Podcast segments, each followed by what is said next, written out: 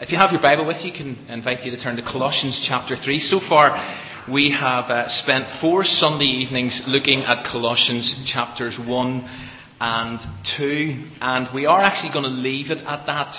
And for those who have been uh, following the series, that means you will recognise that we've missed out the last little bit, although we have referred to some of those verses in the last part of Colossians chapter 2. But Colossians 1 and 2 are chapters that are packed with and contain some of what has been described as the most theologically rich but conceptually tough material in all of Scripture.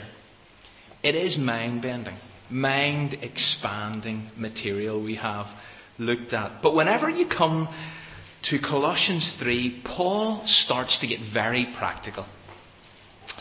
In chapter 1 and 2, he's explained exactly who Jesus is. And he did that, or one of the ways he did that was through that incredible hymn that he encouraged the church to sing about the cosmic Christ. And he then explained how we are reconciled to God via Christ and the cross and all that that means. But in chapter 3, Paul starts to address the nitty gritty of daily Christian living. And it all gets very earthy.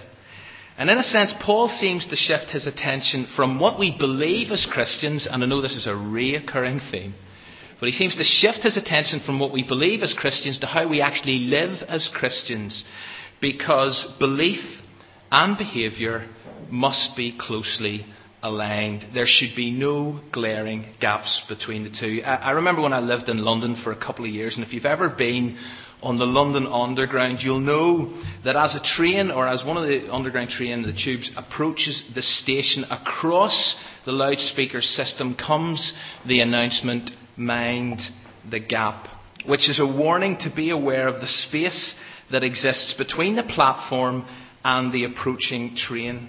And as Christians, we have got to be careful to mind the gap that sometimes exists between what we believe and how we behave.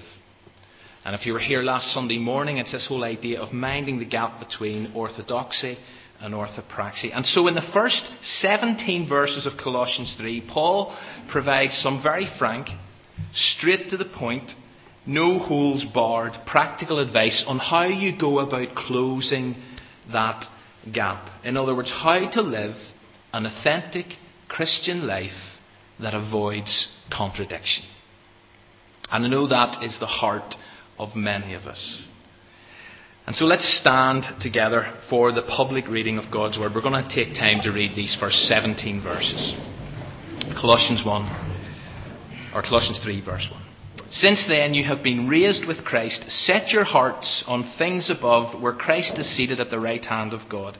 Set your minds on things above, not on earthly things. For you died and your life is now hidden with Christ in God. When Christ, who is in your life, appears, then you will also appear with him in glory. Put to death, therefore, whatever belongs to your earthly nature sexual immorality, impurity, lust, evil desires, and greed, which is idolatry. Because of these, the wrath of God is coming. You used to walk in these ways in the life you once lived, but now you must rid yourselves of all such things as these anger, rage, malice, slander, and filthy language from your lips. Do not lie to each other, since you have taken off your old self with its practices, and in knowledge in, in, in knowledge in the image of its Creator. Hence, there is no Gentile or Jew, circumcised or uncircumcised, barbarian, Scythian, slave or free, but Christ is all and is in all. Therefore, as God's chosen people, holy and dearly loved, clothe yourselves with compassion, kindness, humility, gentleness, and patience. Bear with each other and forgive one another if any of you has a grievance against someone. Forgive as the Lord forgave you. And over all these virtues, put on love, which binds them together in perfect unity. Let the peace of Christ rule in your hearts, since as members of one body you were called to peace. And be thankful. Let the message of Christ dwell among you richly as you teach and admonish one another with all wisdom through psalms, hymns, and songs from the Spirit, singing to God with gratitude in your hearts. And whatever you do, whether in word or deed, do it all in the name of the Lord Jesus, giving thanks to God the Father through him. Please take your seats. There is, there is so much in this, and, and I realise that we could easily spend another four weeks just in those 17 verses alone. So that means I'm going to have to condense a lot of this.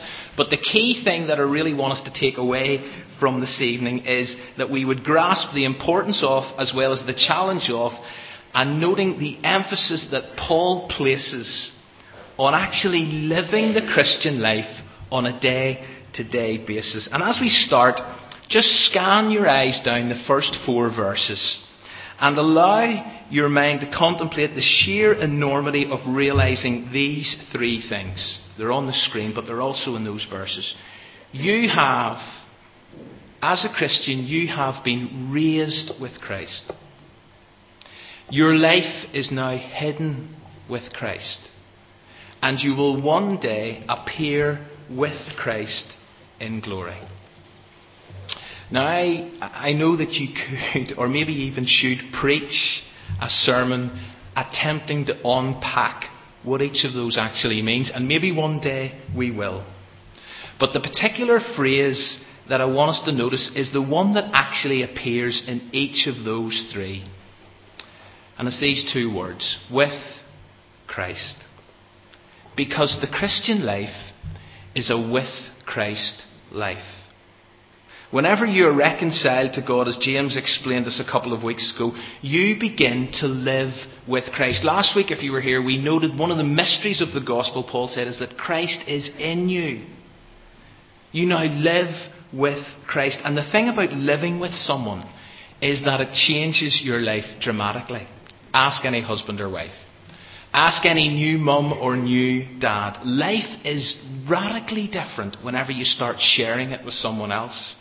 And one of the key things that Paul wants to get across in these 17 verses in Colossians 3 is that living with Christ must alter your life. It must alter the way you think, it must alter your attitude, it must alter your behaviour, and it must impact your lifestyle. And so immediately he says, the first thing that's got to change, the first thing that you need to sort out is your focus. Look at verses 1 and 2. What Paul actually says is listen, you've got to set your hearts and minds on things above and not on earthly things. But I will guarantee you that every single one of us sitting in this church this evening knows from experience just how difficult this is to do. And we have highlighted this before, but it is so difficult to actually do this. Our heads and our hearts are generally far more focused on the physical, tangible world that we see around us. And what, therefore, what I find really encouraging and comforting is whenever I discover that the language Paul uses here indicates that he knows this is not easy. It's never going to be easy to do this. And apparently, using two different Greek words, what Paul actually is doing is he urges us to aim at this, to keep seeking after this, to be intent on this. This is a journey we embark on. I don't think you waking up one day and you, dis- you discover that actually, do you know something? I live my life with my mind and my heart set on things above and not on earthly things. Paul knows, listen, yes, you live in the real world. And therefore, this is something you've got to really, there's got to be an intentionality about this. You've got to really be committed to this. Paul knows that even as Christians, it's so easy to get caught up in the here and now. He knows it's so easy to lose perspective and become preoccupied with this material world.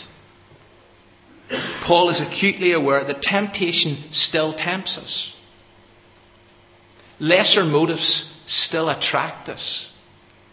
And things which we actually can see, see appear far more real and far more appealing than things we cannot see. Things above. And so Paul's under no illusion about this, and, and I know that neither are we. But sometimes whenever you hear a phrase like that or read a phrase like that, you think this is what it's got. I've got to be there. And Paul realizes that getting there is tough. It's a process something you've got to work at, something you've got to keep revisiting. But what Paul is also implying is, although it's not easy, it is possible.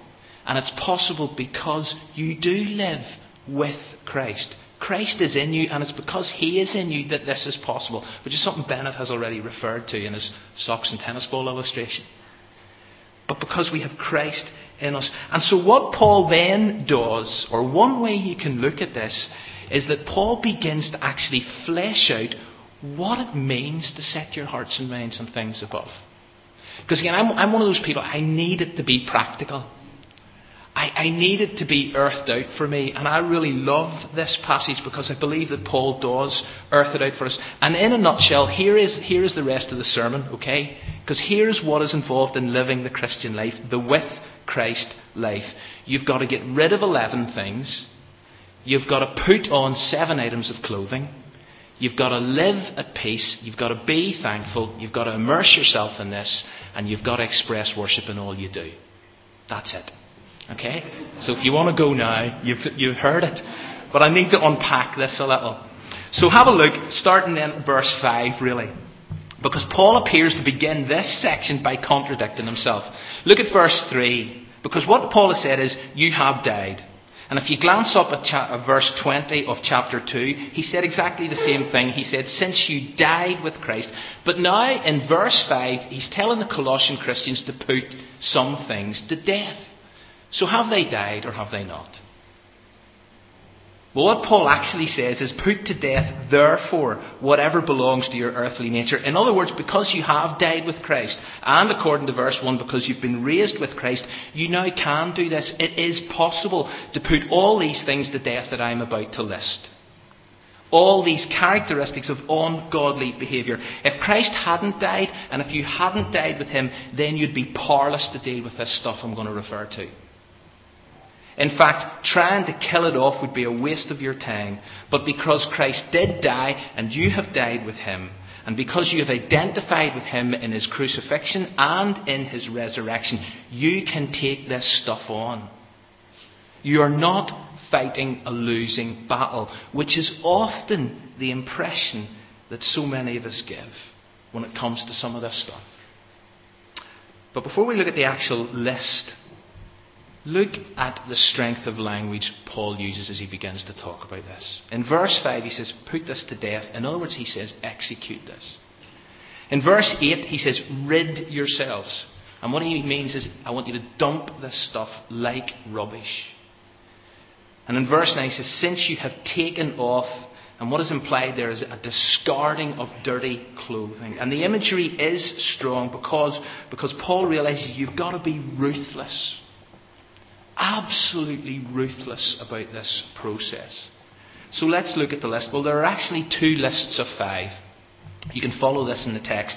And then Paul adds an extra one at the end to give us our 11 things.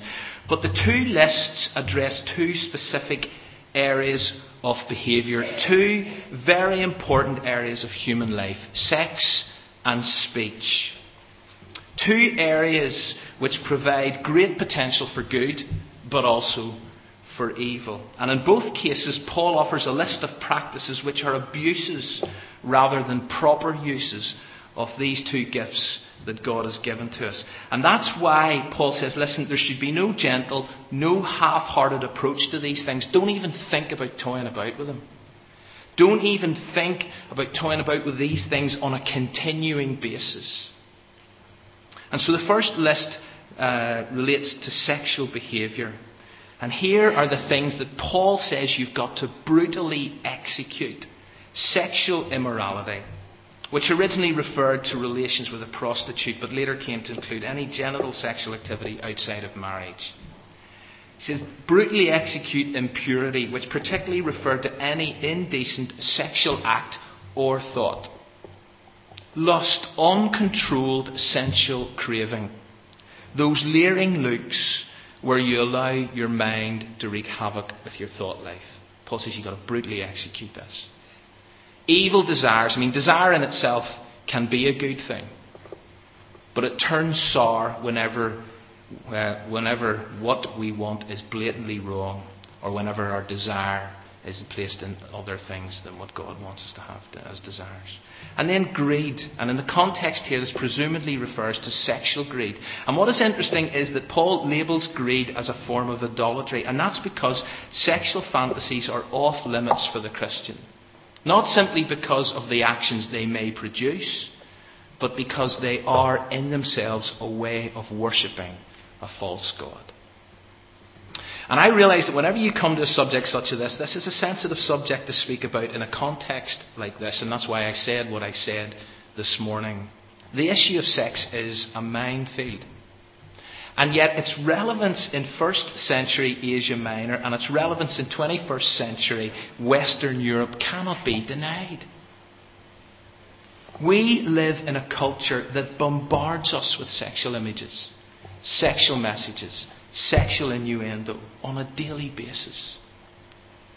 And therefore, reflecting or promoting or living by God's values whenever it comes to the whole issue of sex is an incredibly challenging thing for any and every Christian. And anybody who says otherwise, I honestly think, are deluding themselves. And Paul's explicit advice here, it impacts what we watch, what we read, what we listen to, where we browse, and what we do. And this is where it tends to get very up close and personal because Paul is really saying, listen, if you are entertaining any of this behaviour, then you must and you can kill it off. And you must kill it off immediately. Otherwise, the glaring gap between belief and behaviour will continue to widen. And Paul then turns his attention to speech. And again, this is such a relevant subject. And in a sense, Paul is just as concerned with the sins of speech as he is with sexual sin. Which is interesting because in today's church, it seems that we treat one more seriously than another. As Tom Wright suggests, it would be good if we got the balance right. And here are the five things that Paul says you must get rid of when it comes to your speech. Anger, quick, uncontrolled temper, rage, a passionate outburst of anger, malice, this desire to get back at someone. Any form of spiteful behaviour. Slander, where you speak maliciously of another human being, or where you gossip behind their backs. And then filthy language. Not entirely sure what to say about that. And in verse 9, Paul adds one more lying blatant lies, half truths, white lies, exaggeration. And if we are serious about living the with Christ life, not just believing it, but actually living it, then what we say and how we say what we say matters. We really have got to take this seriously, I honestly believe. The way that we speak to one another, the way we speak about one another, is very important. And if any of this type of speech exists in our lives, then Paul says, dump it. Rid yourselves of it. And that's tough. It's tough to address these two lists of 11 things. It requires commitment and actually, the crucial aspect of this is our willingness. Derek Tidball, who will be here next week, has said this. The primary problem for most Christians in forsaking vice and developing virtue is not our inability to change. We can change. Christ is in us, with us. But it's often our unwillingness to change. And in many ways, it boils down to this Are we willing to deal with that stuff as part of our discipleship process and our call to holy Christ life, Christ honouring living? Am I willing to? I can do this, but am I willing to? Now, the danger of, of stopping at that point in Colossians 3 is that it can reinforce, and I know what some of you may be thinking, it can reinforce the idea that Christianity is all about the things you don't do and shouldn't do. And so Paul then goes on to explain how it's not just about what you get rid of, but it's also about what you put in place of these vices. And we all know that there are some Christians who pride themselves in what they don't do. And Northern Ireland's brilliant for that. But it's also crucial that none of us miss the next list of qualities and virtues that Paul says have now got to characterize your lives. Okay, as Christians, you should be known as some of the stuff that you don't do. You're not given to passionate outbursts of rage and anger. You shouldn't be. All of those things should not but here are some things that should characterize your lives. And from verse 12, Paul begins to stress the importance of Christian character. We live in a society that has blurred the difference between character and personality. Personality has to do with style and image, and we are far more preoccupied with those in the 21st century than we are in character, which is to do with the moral worth of a person and the enduring qualities of virtue which belong to them. Paul is not interested in developing our personalities, but he is interested in deepening our character. In fact, what Paul longs is that we would reflect the character of Christ. And therefore, he says, therefore, as God's chosen people, holy and dearly loved. So this is directed straight to the church. That is our identity. And our identity needs to shape our behaviour. We are God's chosen people. We are holy. We are dearly loved. You've got to see yourself through those lenses. Because whenever you see yourself through those lenses, that is your identity, and your identity then shapes your behaviour. If you think you're no good, then you'll act as if you're no good. Whereas if you can see yourself in this light, then you can begin to act in this way. And so Paul says, in light of your identity, which should shape your behaviour, kit yourself out with these five virtues. Compassion, which again, if you were here last Sunday morning, is in a nutshell love in action. It's not about feeling sorry, it's not about having pity, it's about love in action. Kindness, one of the best definitions of kindness I've ever come across is treating others as God has treated you with mercy and with grace. Humility. It's about being, again, looked at a few Sunday mornings ago, others centered, not self centered. Gentleness. Quite a confusing word, but emotionally well controlled. Patience the one that, that so often I know I really struggle with. And then Paul says in verse 13 that we are to forgive one another if any of you has a grievance against someone. And remember that this is addressed to the church. But the problem is that the church is made up of people. People on a journey, people who mess up, people who get it wrong. And therefore, as we embark on this journey with people in the church, we will hurt one another. We will get disappointed with each other about some of the things that we do. Some of our behaviour will disappoint one another. The fact that we do lose it at times, the fact that we are not known for the, we will get frustrated with one another. And the only way, Paul says, for Christians to deal with this in a church context is by forgiveness. We have to forgive one another. Otherwise, what happens is you end up offended, bitter, and judgmental. And those things wreck Christian fellowship. And that is hard, and I, I, I know it's hard, and when it comes to forgiveness, there are so many issues involved in that. But if anything, Paul then spells out the reason we do this. And it's in the second half of verse 13 we forgive because God has forgiven us. God is not asking us to do something He hasn't already done.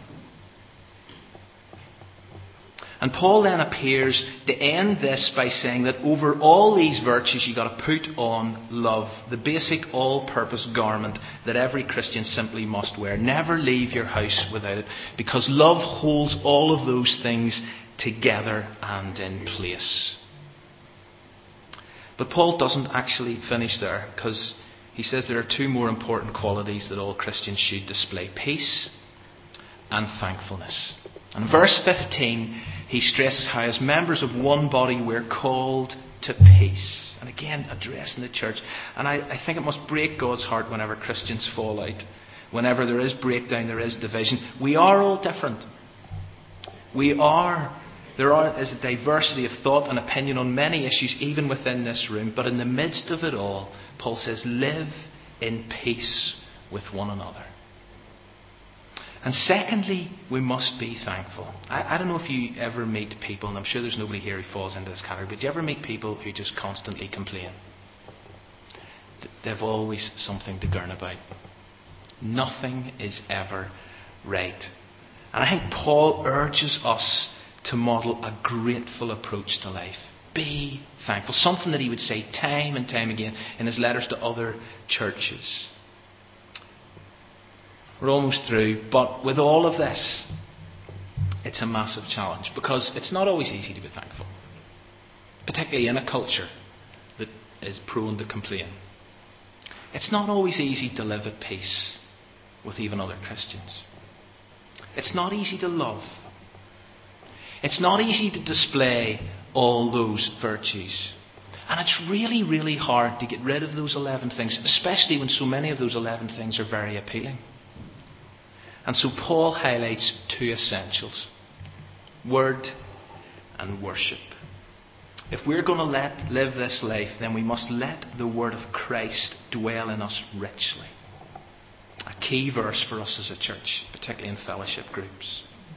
We have got to be people who are seeped in the teaching of Christ and in the words of this book. Leroy Eims puts it like this We must get into the Word, and the Word must get into us. We get into the Word by hearing it preached and reading it, studying it, memorizing it, and we get into the Word, or we get the Word into us through meditation. And again, something I've stressed time and time the importance of God's Word. We, we cannot overstress that. But if we are going to live the with Christ life, then we need to ensure that the words of Christ are dwelling within us richly that we know them, that we're engaging with them and we're living them. And secondly, we must worship via songs, yes, and all of that, but actually, according to verse 17, it's our whole lives. Whatever you do, whatever you do, whether it's in word or deed, we've to do it all in the name of the Lord Jesus, giving thanks to God the Father through Him. Every moment of every day should be an act of worship. This is one of those totally comprehensive statements that makes it clear that there needs to be integrity in our lives. That nothing, absolutely nothing, should be outside the influence of our faith. Christ must be Lord of whatever we do and whatever we say. Christ must be given access to every single area of our lives. There can be nothing I do, say, think about this week that excludes Christ. And if we appreciate that all is worship and all can be worship, then that will or that should profoundly affect our behaviour when it comes to sex, when it comes to speech. You have been raised with Christ. Your life is hidden with Christ.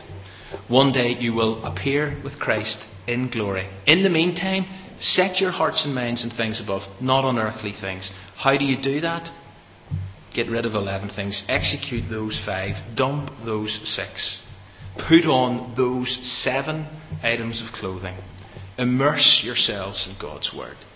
And recognize that everything you do is an act, or can be an act of worship, and see it in that light. And may God help us.